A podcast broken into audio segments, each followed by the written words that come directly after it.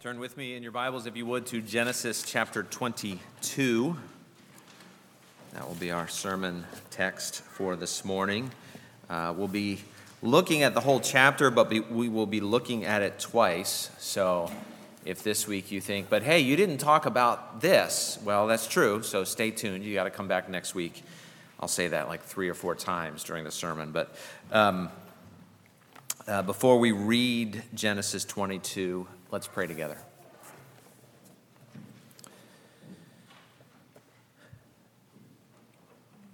Father, we thank you that we can draw near to you. We thank you that your mercy seat is open still.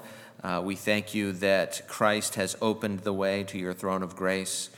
Uh, we thank you that we can draw near and find mercy and grace to help in our time of need. And Father, we come to you now. We come to hear from you. We come to hear your word. We pray that you would teach us, that you would point us to Jesus, that you would uh, call us to faithfulness, uh, that you would empower us to that end by your grace. Uh, we pray that you would be at work by your Spirit uh, in my words and in all of our ears and hearts and minds. Uh, be with us now by your Spirit to those ends, we pray in Jesus' name. Amen. Genesis 22. After these things, God tested Abraham and said to him, Abraham. And he said, Here am I.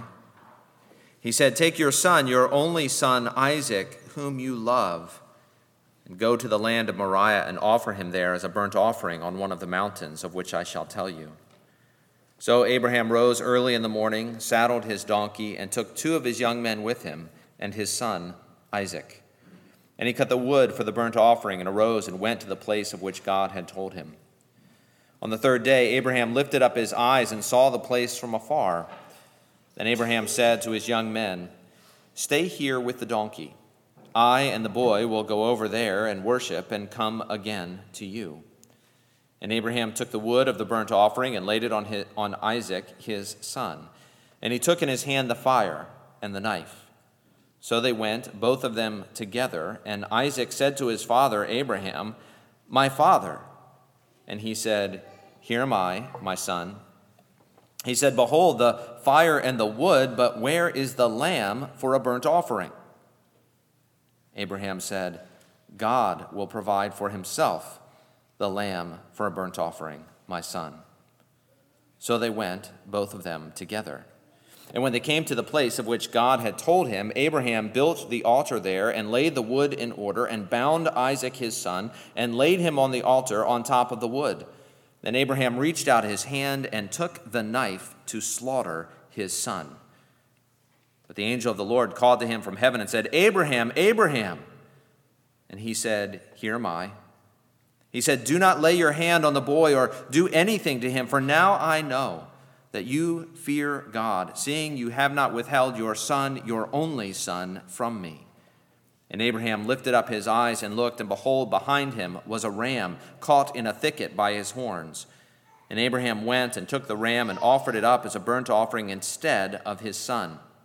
So Abraham called the name of that place, The Lord Will Provide as it is said to this day, On the mount of the Lord it shall be provided.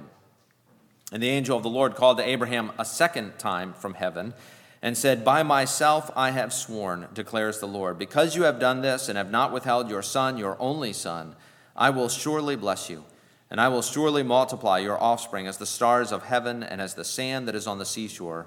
And your offspring shall possess the gate of his enemies, and in your offspring shall all the nations of the earth be blessed because you have obeyed my voice.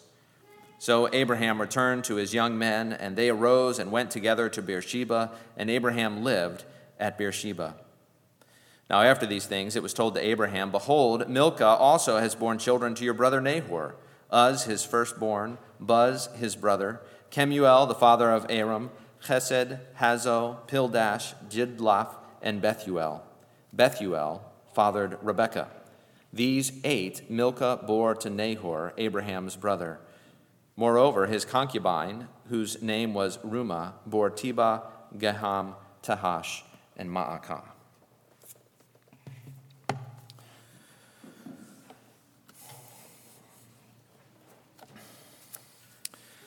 Sometimes I become an atheist. Not for long, uh, but sometimes uh, for an hour or two. It's, it's not that I, that I confess that there is no God. My confession is sound and orthodox and Christian. But there is a gap between my confessional theology and my functional theology. This happened, in fact, while I was preparing this sermon. There were two or three things coming at me from different angles, and I was, I was freaking out. I was overwhelmed. I was frustrated. I was anxious. Uh, none of them uh, were earth shattering. None were so big that they changed the course of my life. In fact, I can't even remember what they were. But in the moment, they felt like the end of the world. What was controlling my heart in those moments was not God's glory, but my comfort.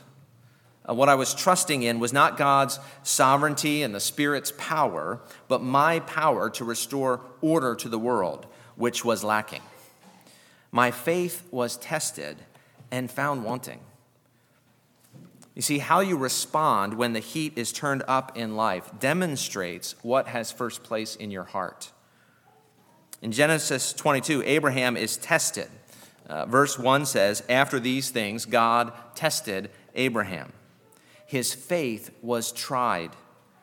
In his story, this story of the binding of Isaac, we will see Christ, the child of Abraham, the child of Abraham, who was tested, who suffered, and who rose. But we also hear a call to face trials ourselves by putting God first by resting in his promises and his love. and We're going to look at, at Genesis 22 twice over. Uh, it's really one sermon in two parts. And what that means is, again, if you're here this week, you have to come back next week to hear the end of the sermon. Uh, this week, we'll look at the reality uh, that how you respond when the heat is turned up shows what has first place in your heart. And so we're going to look at facing trials and putting God first. Next week, we will see for God to have first place, we only need to believe his promises and know his love. So this week is diagnosis, and next week is treatment. And so, again, right, uh, you've got to come back next week. You, would never want a doctor to diagnose you and not prescribe some treatment. And so, stay tuned.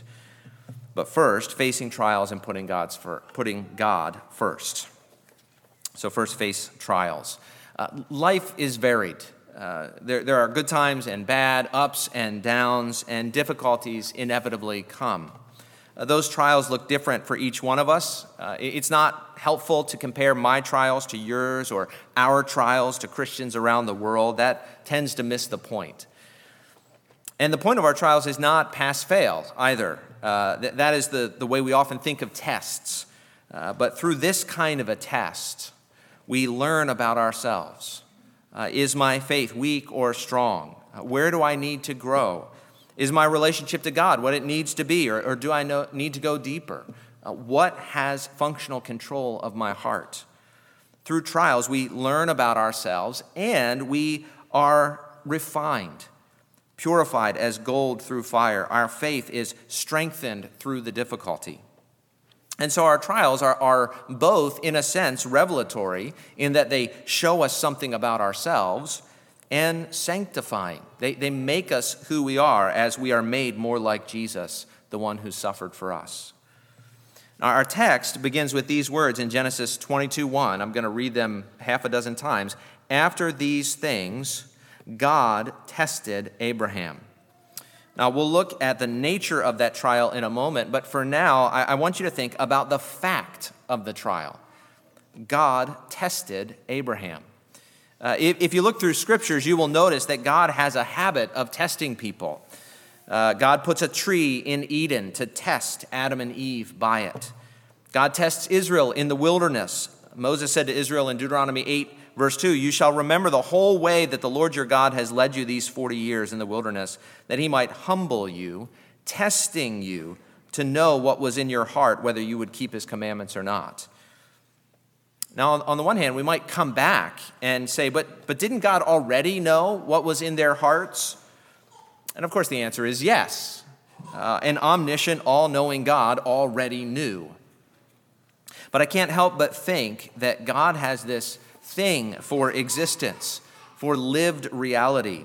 Uh, God isn't one for hypotheticals, it seems. He, he didn't want Adam to commit to him in the abstract. He wants Adam to commit to him uh, here, now, in the concrete choices of life, in a moment, in an instant. Here, Adam, here's a tree. Will you be faithful here and now? The same was true with Abraham and Israel. God wanted their faith to be demonstrated, their hearts to be expressed. We are not disembodied spirits, just hearts kind of floating around in space. We are embodied creatures, uh, hearts and bones, as Paul Simon poetically put it. And if God were happy with abstract, hypothetical, disembodied life, he didn't have to create the world at all. He could have just thought about it and been done with the whole thing. But God seems to have this fascination with being. And so he tests Adam and Abraham and Israel to show what kind of being they are, to demonstrate the character in their heart for what is inside to come outside and be expressed for all to see. And, and Jesus, too, of course, was tested. We read about this in the Gospels, Matthew 4 1. Uh, Jesus was led up by the Spirit into the wilderness to be tempted by the devil. Uh, while there, it is the devil doing the tempting. Tempting. Just notice uh, two things. First, the actually the Greek words for test and tempt are the same. Uh, not that they are the same realities, uh, but they are two sides of one coin, as it were. God tempts no one, James says, but he can allow the devil to do so, and in so doing, God tests us. A second, it is the Spirit who drives Jesus into the wilderness. God puts Jesus into this place to be tempted, to test him. Not because, of course, God is unsure of what will happen, but so that who Jesus is will come out, will be lived out. The Father is giving Jesus the opportunity to be who he was made to be, to be who he is. It's the one thing, it, it, it's one thing that Jesus can conquer the devil. It's another thing for Jesus to do it. And we too face trials which test us uh, James says, Count it all joy, my brothers, when you meet trials of various kinds. And later he says, Blessed is the man who remains steadfast under trial. Peter says we are now being grieved by various trials. 1 Peter 1 6, he says, We're being grieved by various trials so that our faith will be tested and tried and proven. Now, uh, you know, this might bother some people. I mean, you might wonder, why is God putting me through this? We get surprised that God would allow such things in our lives. But Peter says this in 1 Peter 4 he says, Beloved, do not be surprised at the fiery trial when it comes upon you to test you, as though something strange were happening to you. But rejoice in so far as you share Christ's sufferings, that you may also rejoice and be glad when his glory is revealed. See, Peter says, you know, whatever trials, whatever difficulties you're going through, this isn't strange. Uh, this is the normal Christian life. Jesus said, In this world you will have tribulation, John 16 33. And Paul said, shortly after being stoned half to death, through many tribulations we must enter the kingdom of God, Acts 14 22. And we may not understand what God is doing, and we may wonder why He is doing it, but just look through the scriptures and you will see it is not out of the ordinary. And what's more, Peter says, Rejoice insofar as you share Christ's sufferings, uh, that you may re- also rejoice and be glad when his glory is revealed. See, our, our sufferings demonstrate that we are united to the one who suffered for us. We are being conformed to the image of Jesus, the suffering servant. If you want to be like Christ, then you must be prepared to suffer with Christ. Again, James says, Count it all joy, my brothers, when you meet trials of various kinds, for you know that the testing of your faith produces perseverance eh, or produces steadfastness, and let steadfastness have its full effect, that you may be perfect and complete, lacking in nothing. So, our trials really make us like Jesus twice over. Uh, first, because Jesus suffered, so that by our trials we are made, uh, our lives are made like his life. And second, because our trials sanctify us, so that by our trials, our character is made like his character. As with Christ, God doesn't test because he is uncertain of the outcome, but to give us a chance to be who we are, to refine, to demonstrate, to prove our faith. Now, I don't know about you, but my default position is not to count suffering all joy. My default position is to run, uh, to do whatever I can to escape, uh, to, to run from, to avoid, to self medicate, to distract, or to attack whatever is causing distress. I don't count my trials a joy by default. I don't see them as an instrument in my loving Father's hand for my good and growth in grace. I see them as an enemy of my comfort to be escaped or ended one way or another. But trials are an instrument in our Father's hand. Now, let, let me say at this moment uh, if this is uncomfortable for you to think about, that your trials may be used by God for your good, uh, one, I understand that. Uh, me too. I understand that discomfort. Uh, but two, uh, hold on to that sense of anxiety and know that I hate to say it's probably going to get worse before it gets better. Uh, but hang in there because it will get better by the end of the sermon. So, point one face trials. Uh, point two in the face of trials, put God first. When trials come, if we run or, or medicate or attack, we are putting ourselves first. We're putting our comfort and control first. Uh, we're forgetting God, forgetting His promises, forgetting His glory. You see, if God is first, I'm going to remain patient in the midst of my trials. God's in control, uh, working out his purposes in his time. If God is first, I'm going to remain kind. Uh, God calls me to love in the midst of my difficulty. If God is first, I'm going to remain calm. God is present with me in the valley. If God is first, I'm, I'm going to remain present. God calls me to walk through the valley and love others along the way. When I run or, or self medicate or attack, it's because I have forgotten God. He is no longer in the picture. My trouble and my, and my comfort are the only things that matter to me in this moment. But of course, that's the very thing that trials test, isn't it? They, they test what is first in my life, what is really important to me, what really matters. How you respond when the heat is turned up demonstrates what has first place in your heart. Again, look at the first six words of verse 1. After these things, God tested Abraham. Now, these words are important here because what comes next seems so harsh. In fact, uh, the Jewish lawyer Alan Dershowitz says of this passage that in it, Abraham commits attempted murder and is praised. Uh, Dershowitz is appalled by what God asks of Abraham. And of course, he's not the only one, and we can understand why. And so we should take a minute to talk about it. Uh, God tells Abraham to take his son Isaac and offer him as a burnt offering. What in the world are we to do with that? Well, let me mention seven things. Uh, first, child sacrifice was actually the, the norm of that day, as horrible as that sounds to us and as horrible as it was. Meaning, this would have been something familiar to Abraham. Now, that doesn't make it right, but God was testing Abraham according to the norms of his day. In fact, even Dershowitz, although disapprovingly, quotes his colleague at Harvard, Jon Levenson, who teaches that in the days of the patriarch, child murder was distinguished from child sacrifice. The murder was, uh, the former was almost universally condemned, the latter widely accepted as a show of gratitude toward the gods. Sacrifice is, sacrifice is different from murder, Levinson says, as evidenced by the inclusion of whom you love in the description of the sacrificed object. You murder those you hate, you sacrifice what you love most. In a sense, God was saying to Abraham, Do you love me as much as the pagans love their gods? Now, again, that would not justify Abraham sacrificing his son, but it does give us some context of what's going on. And still, we need to go further. So, second, we need to notice that God did not have Abraham go through with this. This is an important and relevant point. Verse 1 tells us this is a test. And in the end, God stops Abraham from sacrificing Isaac. God wants Abraham to demonstrate his loyalty, but he does not have Abraham go through with it. God has no interest in the sacrifice of children, which brings us to the third point, uh, to passages like Leviticus 18:21.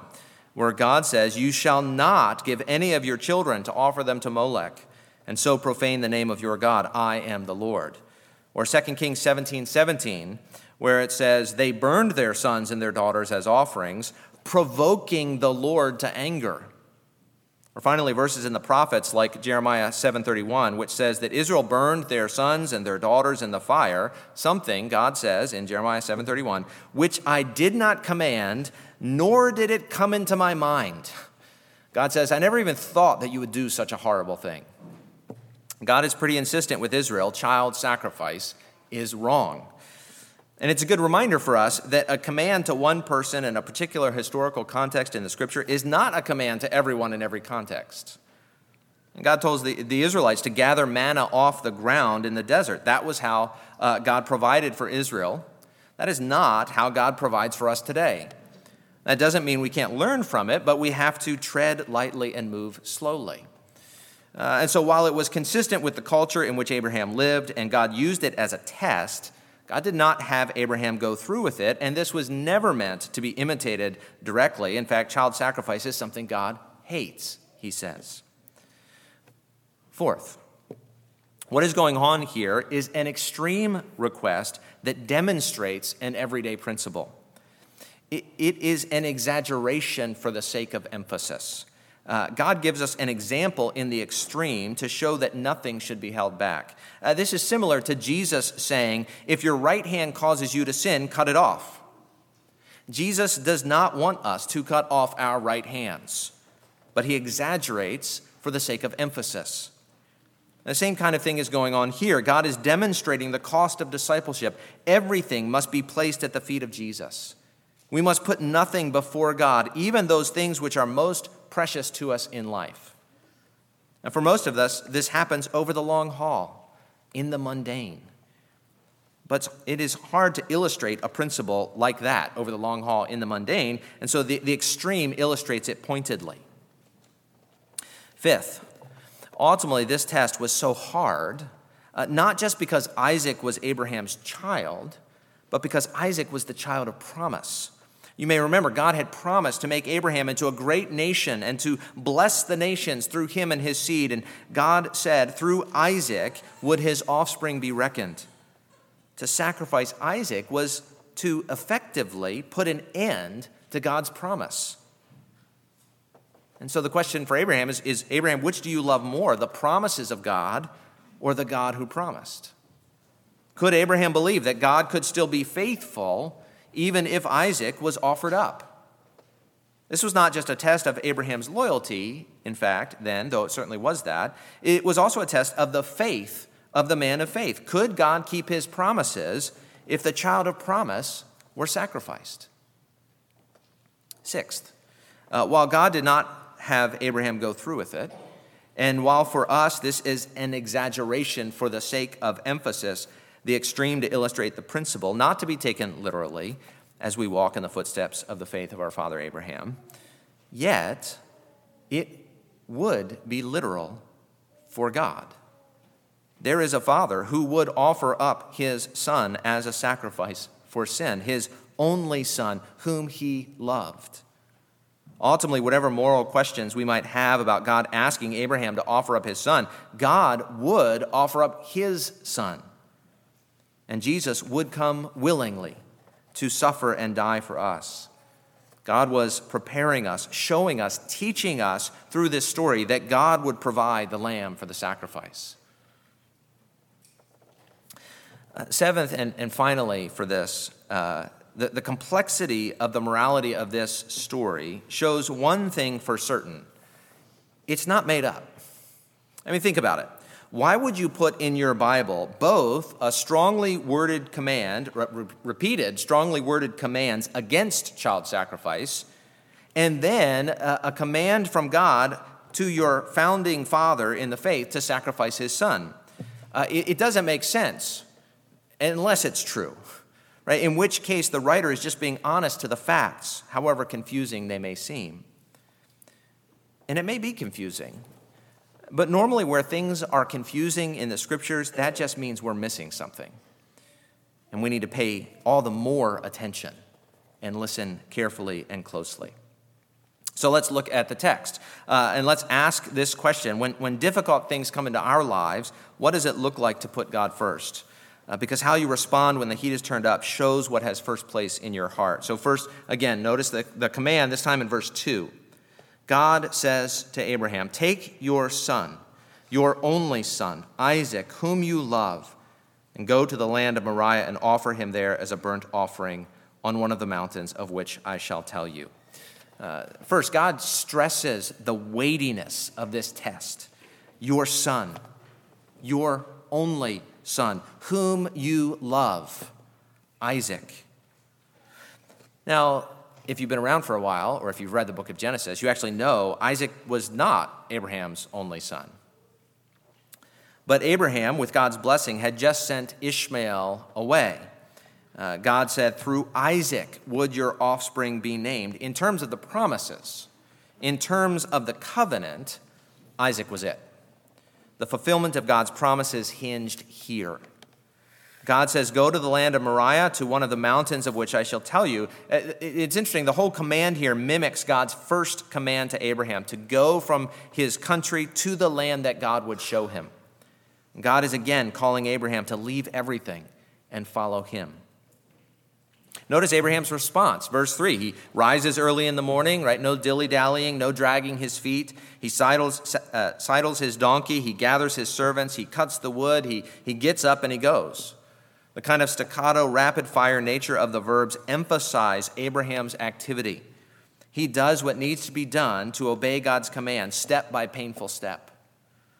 On the third day of the journey, Abraham lifts his eyes and sees the place uh, some have mentioned how the third day here mimics Jesus' three days in the grave. Others say there's no connection, uh, it's just coincidence. But uh, notice, at the very least, three days from the moment Abraham determines to offer up Isaac, he will receive him back.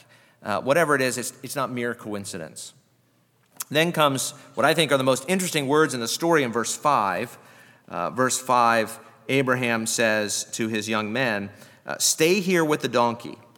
I and the boy will go over there and worship and come again to you. But we'll come back to those verses next week. Abraham takes the wood, lays it on Isaac, his son. Uh, then, in an important detail, that, that's an important detail, him laying the wood on Isaac, his son, because it shows us Isaac is no longer a baby. He's a, he's a young man, strong and capable, strong enough to carry a load of wood up the side of a mountain where the donkeys apparently could not tread. Abraham carries the fire and himself carries the fire and the knife, the instruments of his son's impending death. Uh, the, the scene is, is ominous.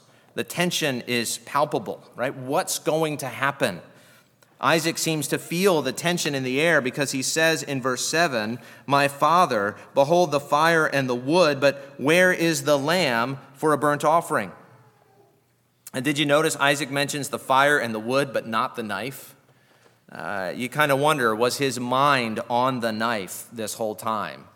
Was he thinking about what Abraham was going to do with this thing? And that, of course, the very question must have been uh, like a knife in Abraham's heart, and his, his answer could have been taken as could be taken as elusive, uh, even indirect. In verse eight, he simply says, "God will provide for Himself the lamb for a burnt offering, my son." He doesn't he doesn't get any more specific than that for Isaac. So they travel on. When they come to the place, uh, again, we get the staccato drumbeat of Abraham's actions. He built the altar, altar. He laid the wood in order. He bound Isaac. He laid him on the altar. He reached out his hand. He took the knife to slaughter his son. And pause for a moment. Notice two things. First, the word slaughter. Uh, the writer doesn't find this tasteful either. He could have chosen any number of words, but he chooses this word, slaughter, in particular. Second, Abraham how old is he at this point? If you do the math, he's probably like 113. He's not a young man. Abraham, this old man, bound his young, apparently strong son. And while this story is about Abraham's faith, it implies, at least, Isaac willingly accepts his fate. He commits himself into his father's hands. And Abraham reaches out his hand, grabs the knife, raises it, raises it into the air, and the angel of the Lord cries out, Abraham, Abraham. He's insistent, urgent. Abraham, Abraham, don't do it. Don't lay a hand on the boy. For now I know that you fear God, seeing you have not withheld your son, your only son, from me. Abraham had passed the test. Unlike Adam before him, unlike Israel after him, frankly, unlike Abraham many times before in his life, his faith had become action. The New Testament actually teaches us how to think about this in James 2, uh, where James writes, Was not Abraham our father justified by works when he offered up his son Isaac on the altar? You see that faith was active along with his works, and faith was completed by his works. And the scripture was fulfilled that says, Abraham believed God, and it was counted to him as righteousness. See, Abraham's actions demonstrated his faith, as James put it in verse 18. As we're told earlier in Genesis, and of course, as Paul quotes in Romans, Abraham's faith is counted as righteousness, right? Abraham is justified by faith. But that same faith was active and found its logical end in his works. Faith bears the fruit of action. This was the moment Abraham's faith became visible. Now, again, don't forget what's going on here. Abraham had to wrestle. Faith in God's promise seemed to contradict the command to sacrifice the child of promise. His love for God was at odds with his love for his son, God's gift. When the rubber meets the road, every trial is an opportunity to ask Will I put God first or his gifts? How you respond when the heat is turned up demonstrates what has first place in your life. God is saying to Abraham, Abraham, do you still love me? Uh, you left everything to follow me, but that was so long ago when you had nothing to lose. But now you've got a son. I gave him to you. He was my gift. Are you still willing to leave everything and follow me? Are you willing to give up even him, even Isaac, even the child of promise? Now, don't misunderstand, right? We, we must not think of God as needy, right? This isn't for God's sake. God doesn't need the affirmation that Abraham still loves him. This was for Abraham and for Israel and for us to show us what total devotion looks like. Again, an, an exaggeration for the sake of emphasis. Remember what we have here an example of extreme sacrifice, which represents giving up our life, our hope, our dreams, our worldly affections, all to follow God. God called Abraham to offer Isaac as a burnt offering.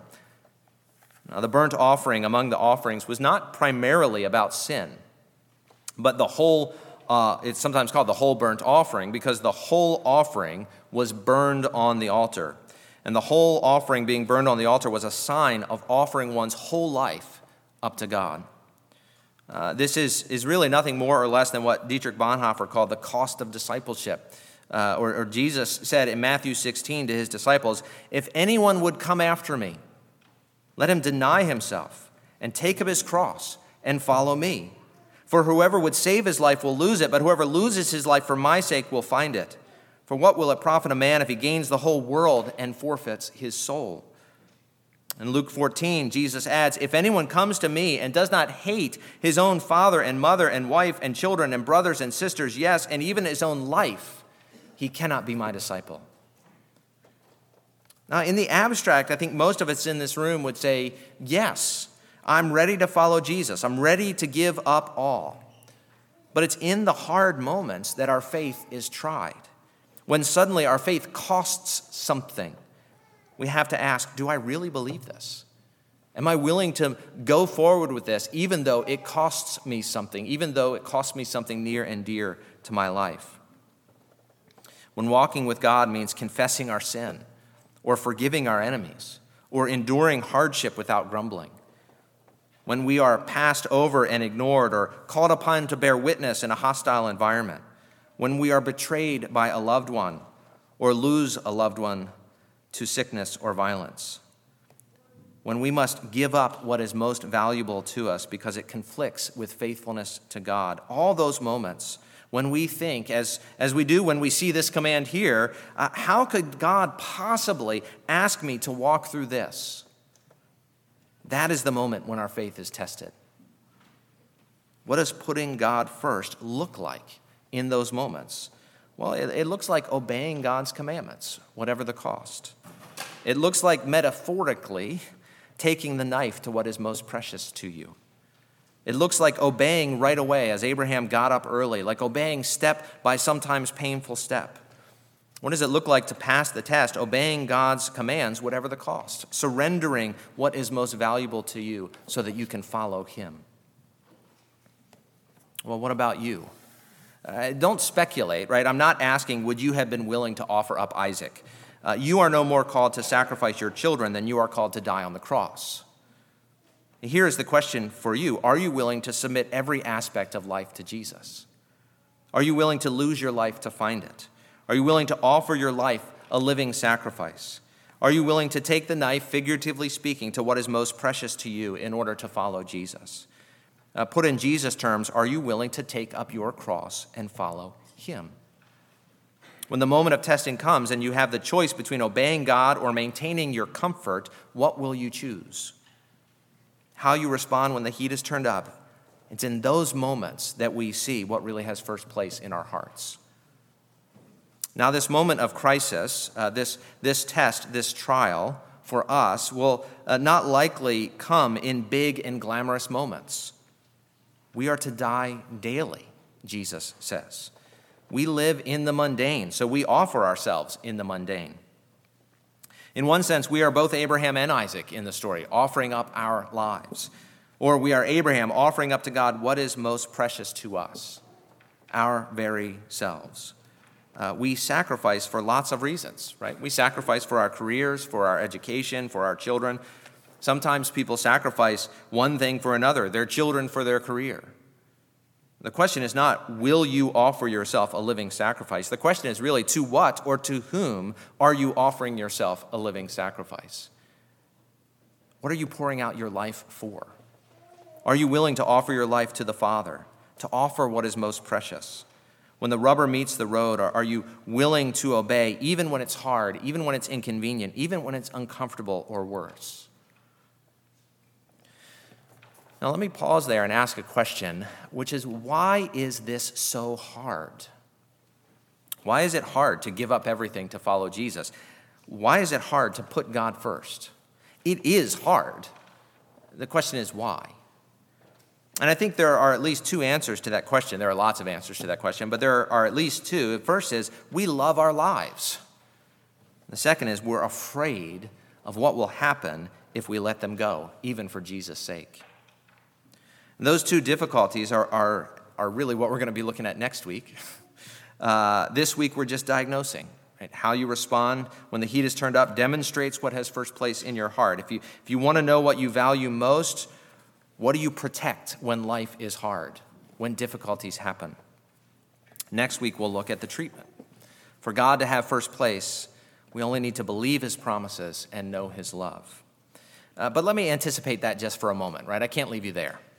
Uh, if you want God to be first in your life, you need to know God's love in Jesus. You need to know that as Abraham was willing to offer up Isaac to God, so God did not spare his own son for us. We see God's devotion and love for us, what Scripture calls his steadfast love in the cross. And we see our hope in the midst of trials in Jesus' resurrection. Life comes through death. Jesus died and rose. If we lose our lives for his sake, we will find them. Only when we are wooed by God's love and our fears are assuaged by the promise of the resurrection, only then will we be able to step out in trials and put God first, whatever may come.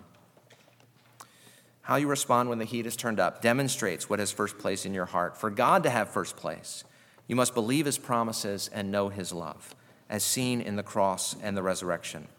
And if you want to understand that better, come back next week. Let, us pray. Our Father, we thank you for Jesus. We thank you that you gave your Son and that he willingly offered himself up as a sacrifice for our sin. Help us to rest in the work of Jesus and know that he suffered your wrath so that we don't have to. Help us to rest in him, we pray in Jesus' name. Amen.